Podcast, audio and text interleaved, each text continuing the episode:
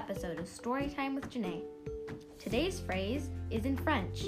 The phrase is Lorsqu'un problème arrive, c'est votre famille qui vous soutient. It means, when trouble comes, it's your family that helps you. Now, I will begin reading. The Canesmith family was very busy. Thanksgiving was coming soon. They were hosting a big Thanksgiving dinner for their friends and family. They were busy prepping, leading up to the big day. The Canesmith children had a week off school, so they helped cook too. Celeste was the oldest sister. She liked to bake, so she baked apple and pumpkin pies for the dinner. Melanie loved to read, so she was in charge of reading the instructions and ingredients in cookbooks. Pamela was four years old. She was the baby of the family. She wanted to help cook, but no one would let her. She was too young. She couldn't even use the toaster, but she could reach it. Pamela was tall for four years old. It was Thursday. The Canesmith girls got out of bed at five o'clock in the morning.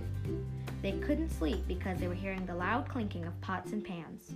Mister and Missus Canesmith were already wide awake, and they weren't cooking breakfast. Today was Thanksgiving, and they still had lots of cooking to do. The Canesmith children quickly cleaned and got dressed. Everyone was busy. Celeste made breakfast. Melanie read the recipe for the dinner to her parents. Pamela couldn't cook, or bake, or read, but she got up and looked for a cookbook. She was determined to make something for the Thanksgiving dinner.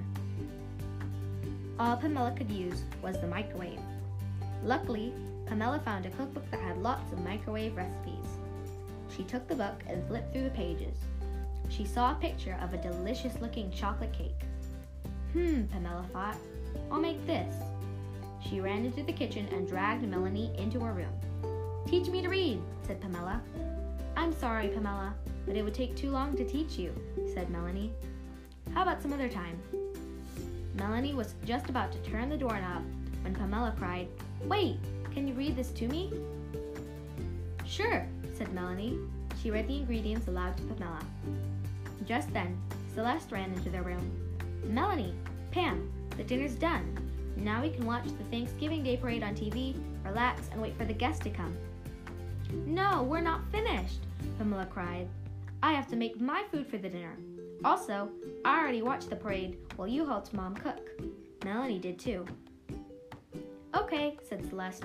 Have fun playing chef. I'm gonna go watch the parade. Celeste left the room. Melanie read the instructions in the kitchen while Pamela baked. While they were cooking, the first guest arrived. Aunt Janine and Uncle David were the first to come. Celeste was Aunt Janine's favorite niece. They sat on the couch, watched the parade on T V, and talked. Uncle David saw what his favorite niece, Pamela, was doing. Hello, Pam, said Uncle as he gave her a big hug. What are you making? I'm making a chocolate cake all by myself, Pamela said, feeling proud. Wow, said Uncle David. May I help? Hmm, said Pamela. She put her hand on her chin. Yes, you can help me. So Uncle helped Pamela bake. Guests started to arrive as Pamela, Melanie, and Uncle David baked. Soon, it was ready to go into the microwave. They put the batch in and waited for a few minutes. They took it out. The heat hadn't baked it. It was brownie mush. Poor Pamela burst into tears. There was no time to make another one. The guests wouldn't wait any longer to eat. They did grace and ate the food.